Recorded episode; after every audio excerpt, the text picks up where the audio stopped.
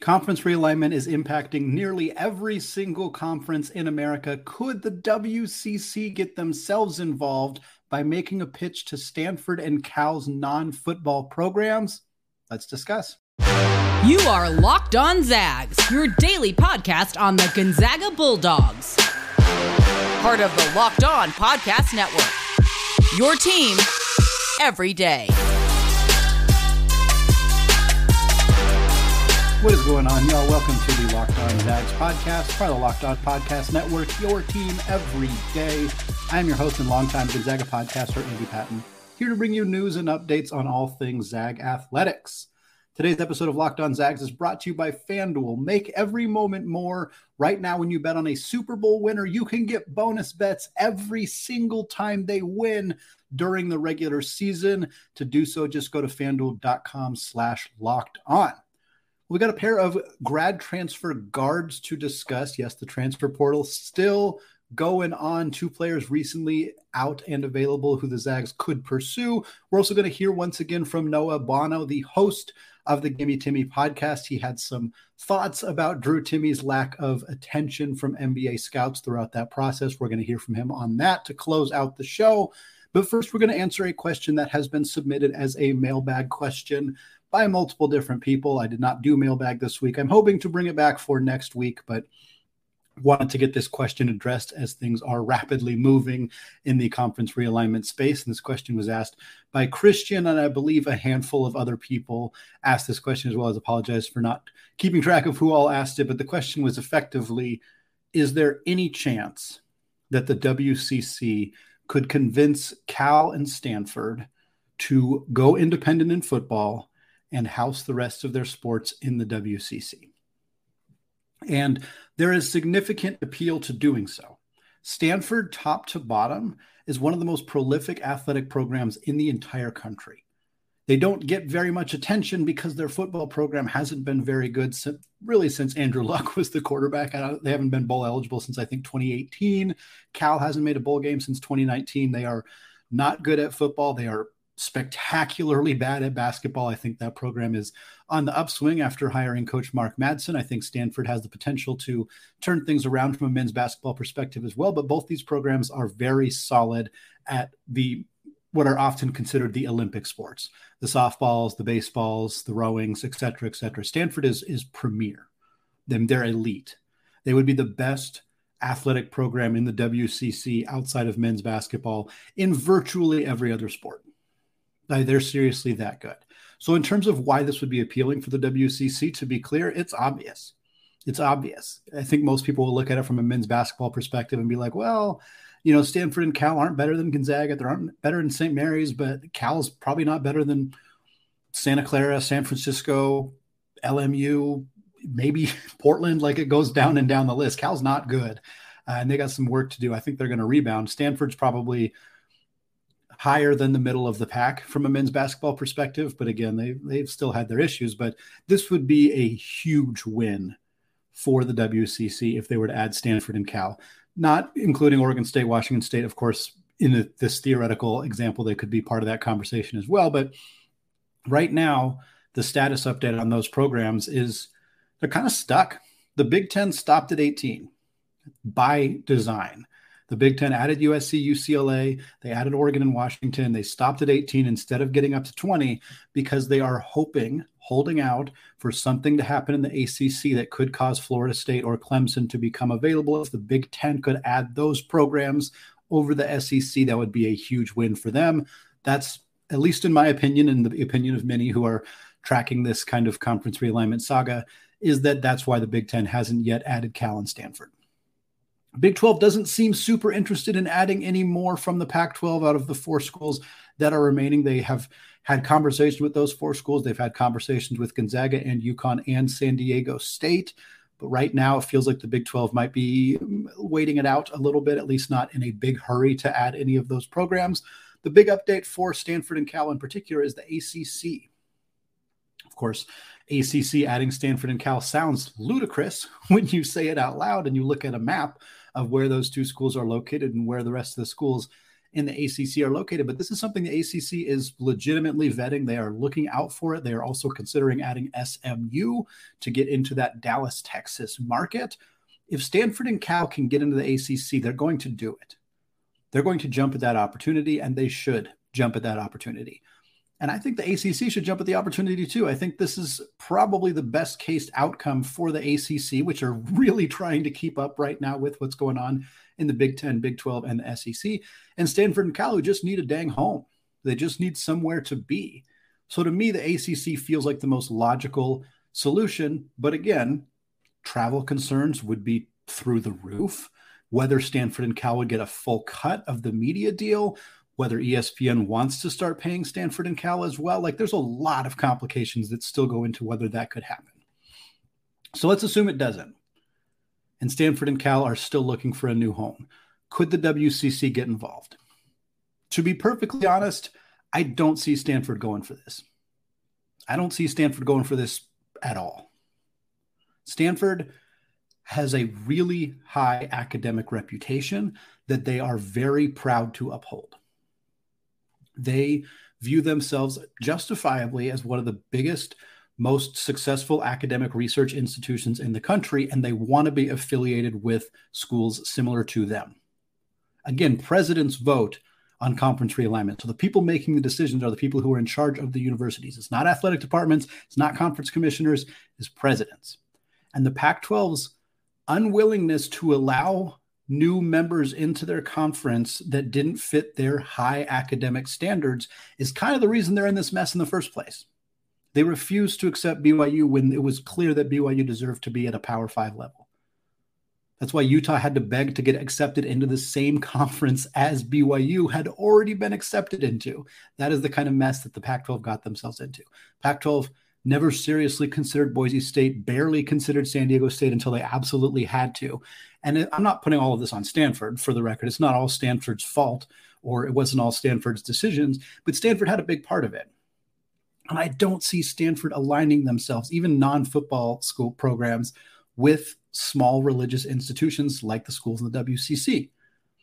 And it's okay to be offended by that. I'm not saying that's my opinion. I'm telling you that's Stanford's. And my belief is that Stanford is not going to align themselves with the WCC unless they absolutely had to.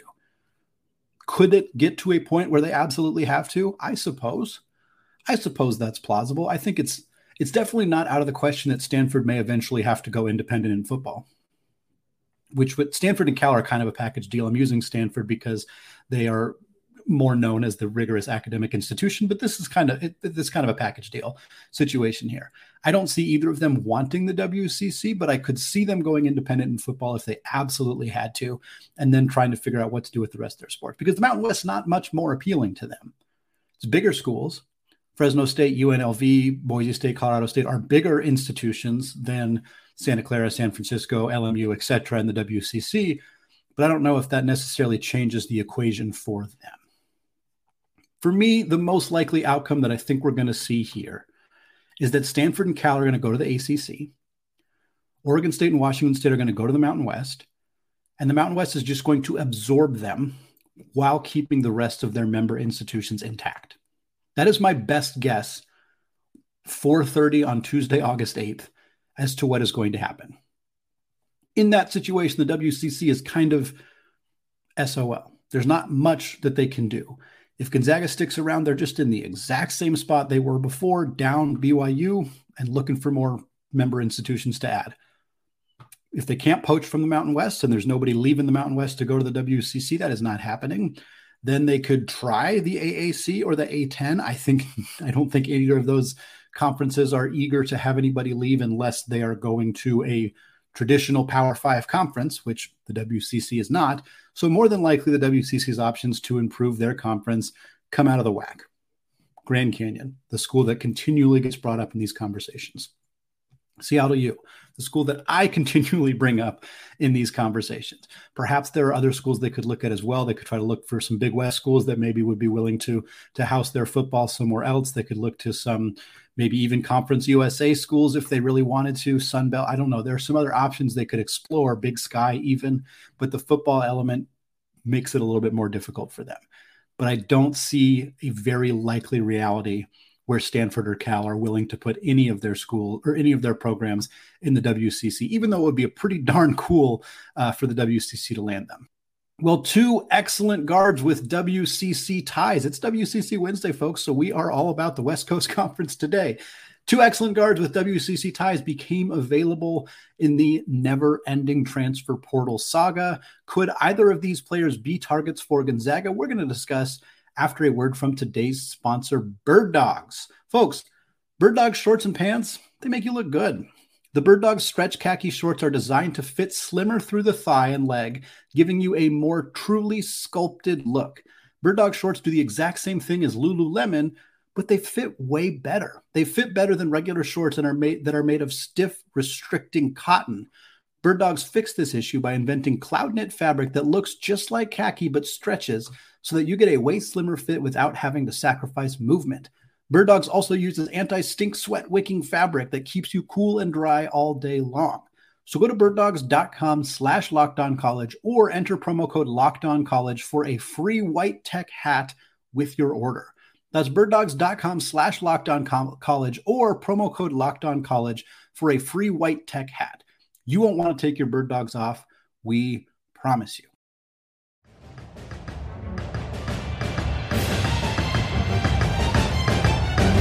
Folks, want to thank all of you for making Locked On Zags your first listen or your first watch of the day. Shout out to those everyday listeners on YouTube. Very much appreciate you taking time out of your day to listen or watch the show. We got more coming your way on Friday. We're talking Big East. We haven't talked about the Big East yet, but in all of this conference realignment, could the Big East try to make a big move and add somebody like Gonzaga from the West Coast? We'll talk about that on Friday's episode of Locked On Zags. But for now, we're going to go back to the transfer portal, folks. When I started doing transfer portal episodes in April, I did not think that I would still be doing them here in the second week of August, but here we are. The portal is still active. The Zags still got two open scholarships on the roster, and we're going to discuss a pair of guards out of the WCC that the Zags could pursue, starting with 6'2" point guard Mike Meadows.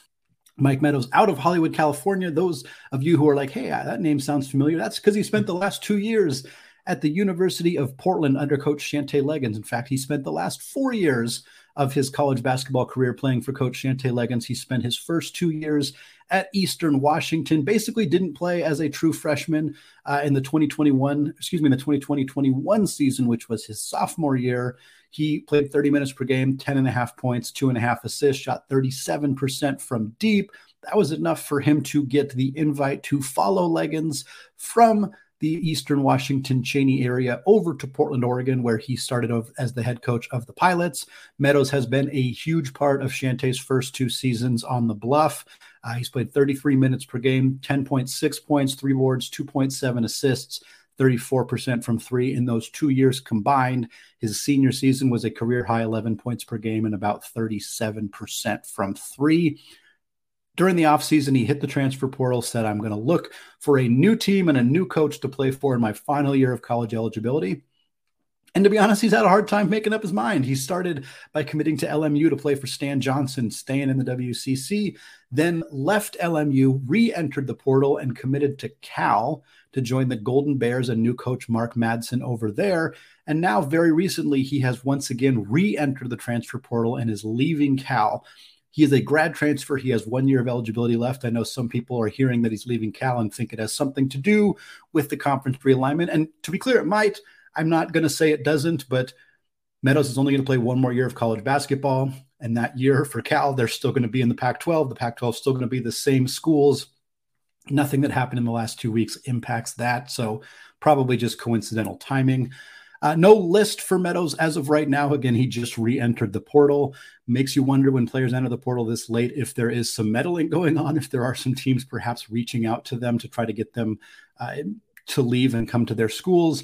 Tristan Freeman, a friend of the podcast, former guest, lead writer, managing editor for Busting Brackets. He wrote an article describing a few programs he thinks Meadows might be a good fit for. He included Gonzaga on that list as well as Pitt, St. Louis, and UNLV.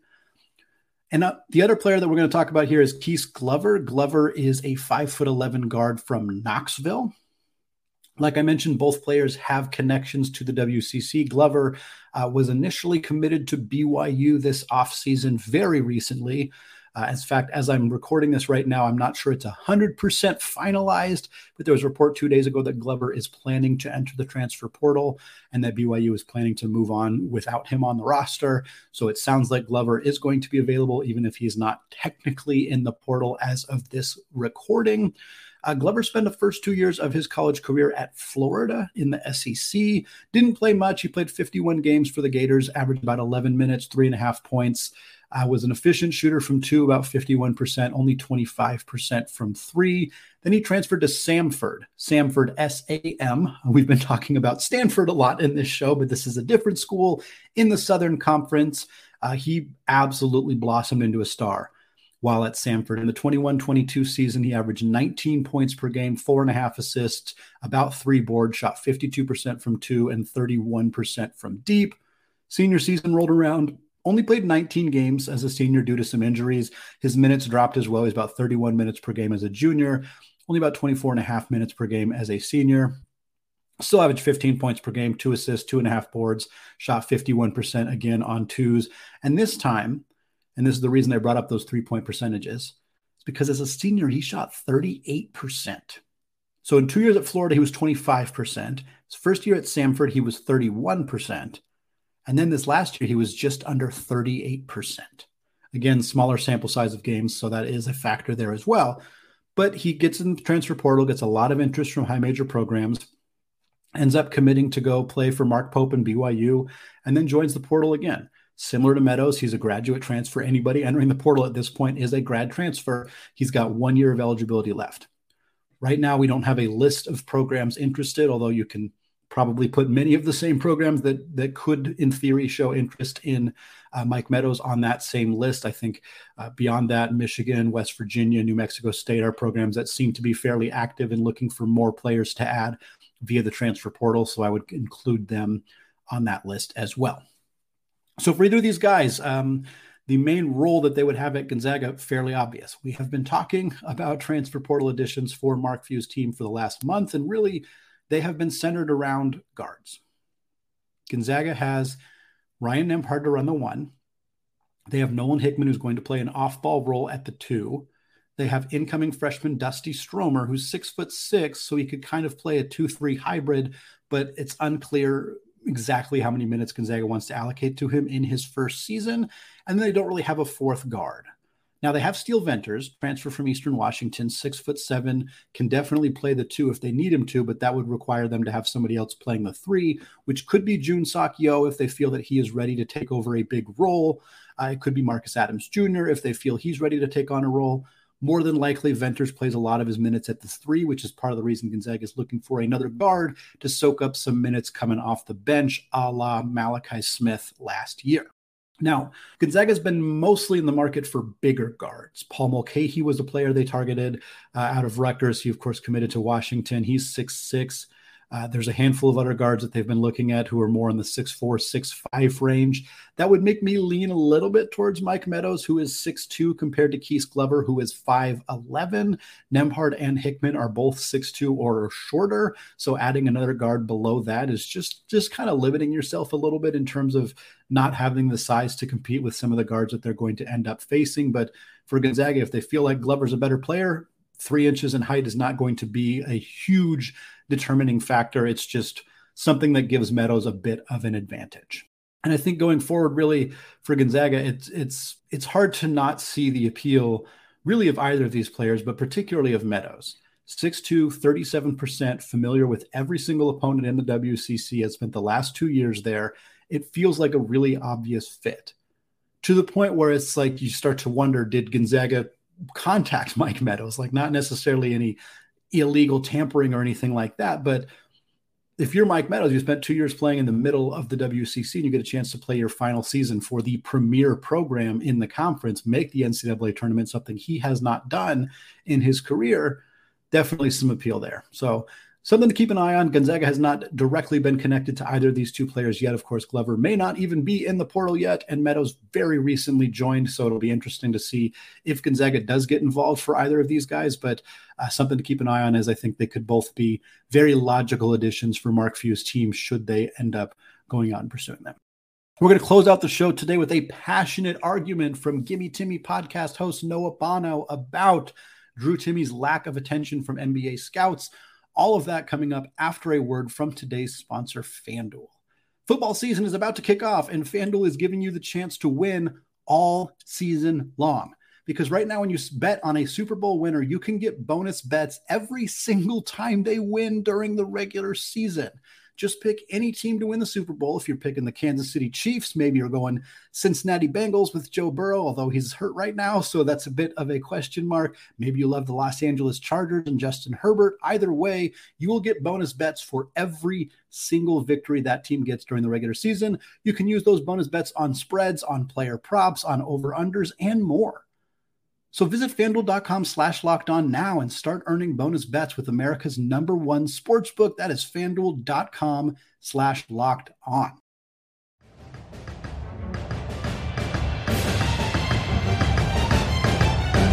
Folks, thanks again for making Locked On Zags your first listen every day. We're closing out the show today talking to Noah Buono. He joined me on Tuesday's episode of the Locked On College Basketball podcast. I also shared some of his audio clips on Tuesday's episode of Locked On Zags, so you can hear him in multiple different spots. But today we're going to close out the show hearing his thoughts on Drew Timme's lack of NBA attention. Check it out. Noah, last question I want to ask you here before I let you go. Drew Timme is no longer in college. Of course, he made it very clear that 4 years was good for him, and I respect that he didn't. I love that he dragged it out the first year, but it was kind of this year. He was like, nope, 4 years is done. We're not, there's no mystery. I'm going to play professional basketball. We see him go undrafted. We see him sign with the Milwaukee Bucks. We see him not get a lot of playing time in summer league, less than I certainly would have thought. I will admit to being frustrated to seeing a whole heck of a lot of Taco Fall and a lot less of Drew Timme for the Milwaukee Bucks. And, I don't think that him going undrafted was necessarily a shock in the sense that he wasn't on a ton of mock drafts because of his age and because of, I mean, the simple fact that his game doesn't translate to the modern NBA the way that it would have translated to the NBA in the 90s or 80s. And we kind of knew that, and he's far from alone in this. Oscar Tshiebwe goes undrafted. Zach Edey comes back to school because he's not projected to go drafted. Like, it's a theme in college basketball, but you've seen Drew more than almost anybody. You and I have seen a whole bunch of him, and it's frustrating to me to not see him get the opportunities that I think he deserves and the skill sets that I think he possesses that could make him a valuable NBA player. Just hasn't really gotten a chance to show them. I'm curious, you know, having spent a lot of time with him, where you think he should have ended up and maybe frustrations with where he's at right now. Oh, man. I'm glad you asked me, Andy, because this has been one of the single most maddening issues of my summer. Yeah. Is like knowing that he wasn't going to get drafted because he wasn't on any mock drafts, right, and then questioning and arguing like he deserves a nod at the very least, yeah, in the latest round, in the later part of the second round, like at, yeah, the very least because of his resume alone. Like, and you know, I know a lot of people keep throwing around like, oh well, Edey went back and Tshiebwe didn't get drafted and Sanogo didn't get drafted, and it's like, okay, well, neither of them are as good as Drew, and neither of them are as offensively talented as Drew. And it's like, neither of them are as proven as Drew. So I don't even put them in the same category. I don't. And that's no disrespect to them. I just think that Drew is on a tier above the rest of these guys. Yeah. And to do what he did in college, I don't even remember what the win total was. It was over 115. He had the national championship, the Final Four appearance, the two Elite Eight, or the Sweet 16, the Elite Eight. Like, he did it all. And he's the leading scorer in Gonzaga. He proved night in and night out that he is a winner. And I think that in my experience of like seeing these guys that are like maybe not your prototypical NBA players, like Frank Kaminsky, he still got a nod at the third, as I think he was the 13th overall pick. Yeah. And sure, Frank shot it a lot more in college than Drew did. No question about it. But I think on the whole scope of it, like you use those two as an example, because I think what people are clinging to is like, oh, the slow white boy, he ain't good enough. And it's like, okay, cool. That's a, you know, maybe a fair criticism to a certain extent, but you can't negate everything else he does. Like if Drew was a bad passer, which he's not, and if Drew had a bad IQ, which he doesn't, I probably would feel like less strongly about how much he deserves a chance. But I just think that he's such a plug and play guy with his IQ, with his willingness to pass, to lead, to take charges, put his body on the line, use his body, like doesn't care about getting hurt, doesn't care about playing through injury. Like he's as much of a blue collar guy that's just going to get down, get dirty, doesn't give a shit, do what you ask him to do. And I just like, and I've been saying this to everybody who asked me, because everybody's like, anybody who like watches it or that I trick, I'm around basketball all day. And if people knew that I was doing the podcast, they're like, oh, like they like think it's funny. Like, oh, your boy's not going to get drafted. And I'm like, hey man, fuck you. Like he should get drafted. Like you don't know what you're talking. It's one of those like hate things. Like, oh, he's 22. And the funny thing about him being 22 is like, he only did 4 traditional years. He didn't do 5. He did 4. Didn't Grayson Allen do 4 years at Duke?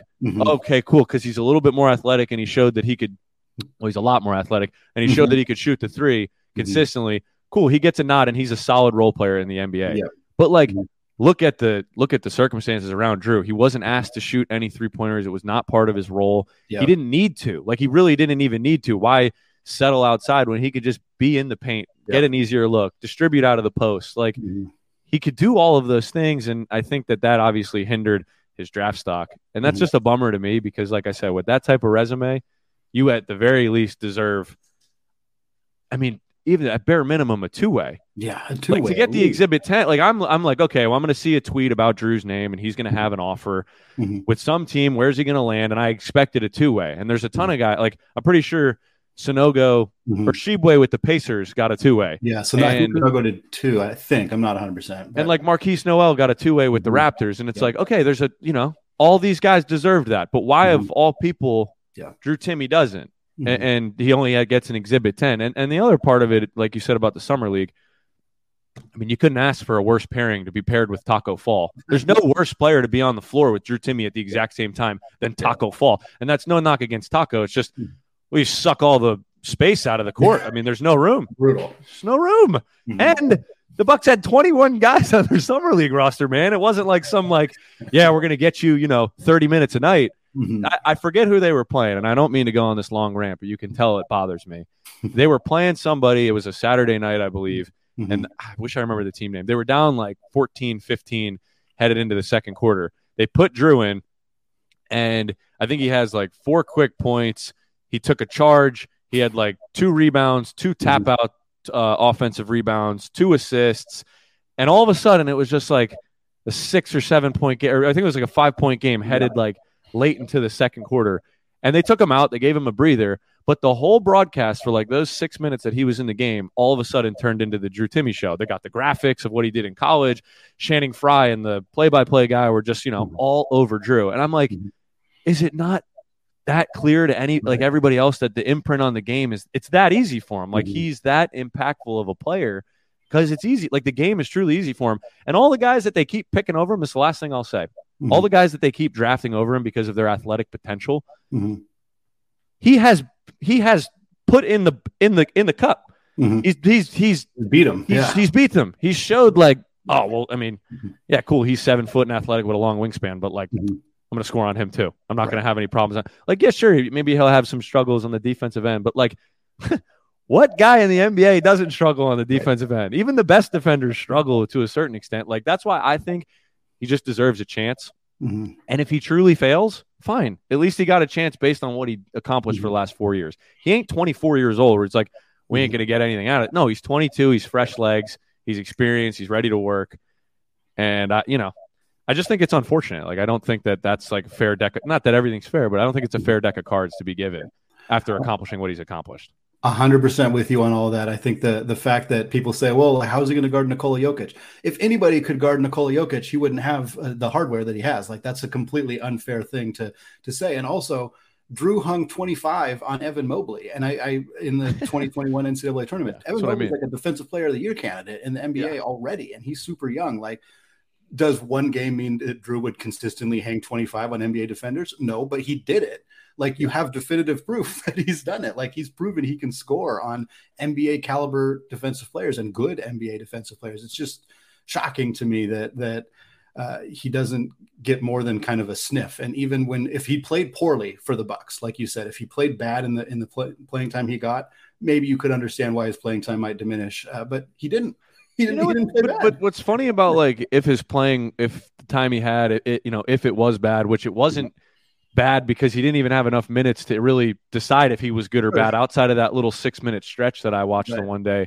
But like, I just think it's truly crazy that like he wasn't even awarded the time in the summer league to like really put like show like normal. Like, I can't put it into words because normally I just can't remember the last time I've seen a guy as accomplished as him that did as much as he did for such a historic program and a program that, let's not sugarcoat it, like literally breeds NBA players, especially big men. Yeah. And it's like, I can't remember the last time a guy as accomplished as him had such little reward headed into his NBA journey and so much more stacked against him where it's like, wait, you might really not get a chance. Like you might actually only start or maybe not even start on the G League team. Like I think that the Bucks had like one more two-way to give away. And I forget the guy's name that they were saying was going to inevitably get it. And it's like, well, that's, you know, that's a real bummer because like, I keep going back to the, it's not fair, but like, truly, I want to know, and maybe I have to do more research, who's the last guy as successful as he has been in college basketball that was snubbed this quickly into his NBA journey with like, hey, man, here's your minimal opportunity. Hey, here's like your 2 minutes. Let's see what you can do. And I remember talking to Drew. I was on FaceTime with him a couple of days after that game, and he got back in the fourth quarter. He didn't. He got out of the 2 minute mark of the second quarter, sat for halftime, sat for the entire third, gets back in the game like the 8 minute mark of the fourth quarter. And I think he had a moving screen and a turnover with the ball. So he had two turnovers. And after the second one, they yanked him. He was in the game for like 75 seconds. Jeez. And I mean, I just said to him, I was like, well, there's no way your legs were feeling good. Like you needed at least 3 more minutes to run up and down to like get back into the flow of the game. And he was like, oh yeah, I mean, absolutely.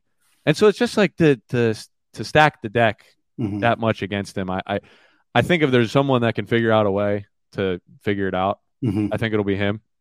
And I'm not even sitting here advocating like, oh, Drew Timme deserves a chance to be an NBA All-Star. You got to give him all the – no, like he just deserves a chance to be like on the team. Yeah. Like because he'll do the rest. If you put him on a team, like I don't have any doubt that he's going to figure out a way to like, oh, you know what? It's hard not to play this guy. Yeah. So I think just giving him that chance and letting him like run with the opportunity. He just needs the opportunity. And I'll be happy if he just gets the opportunity. If he fails, he fails. But, like, I can't believe you have to argue this much that he just deserves a chance. Yeah.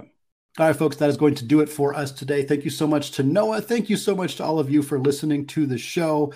Very much appreciated. We're coming back with you on Friday, talking Big East hoops, talking more about Gonzaga conference realignment. We'll keep you updated on the NBA Zags and, of course, the transfer portal as well, as that is a never-ending saga in college athletics these days. Once again, thank you so much for making Locked On Zags your first listen or your first watch of the day. Looking forward to chatting with you all again soon. But for now, as always, go Zags.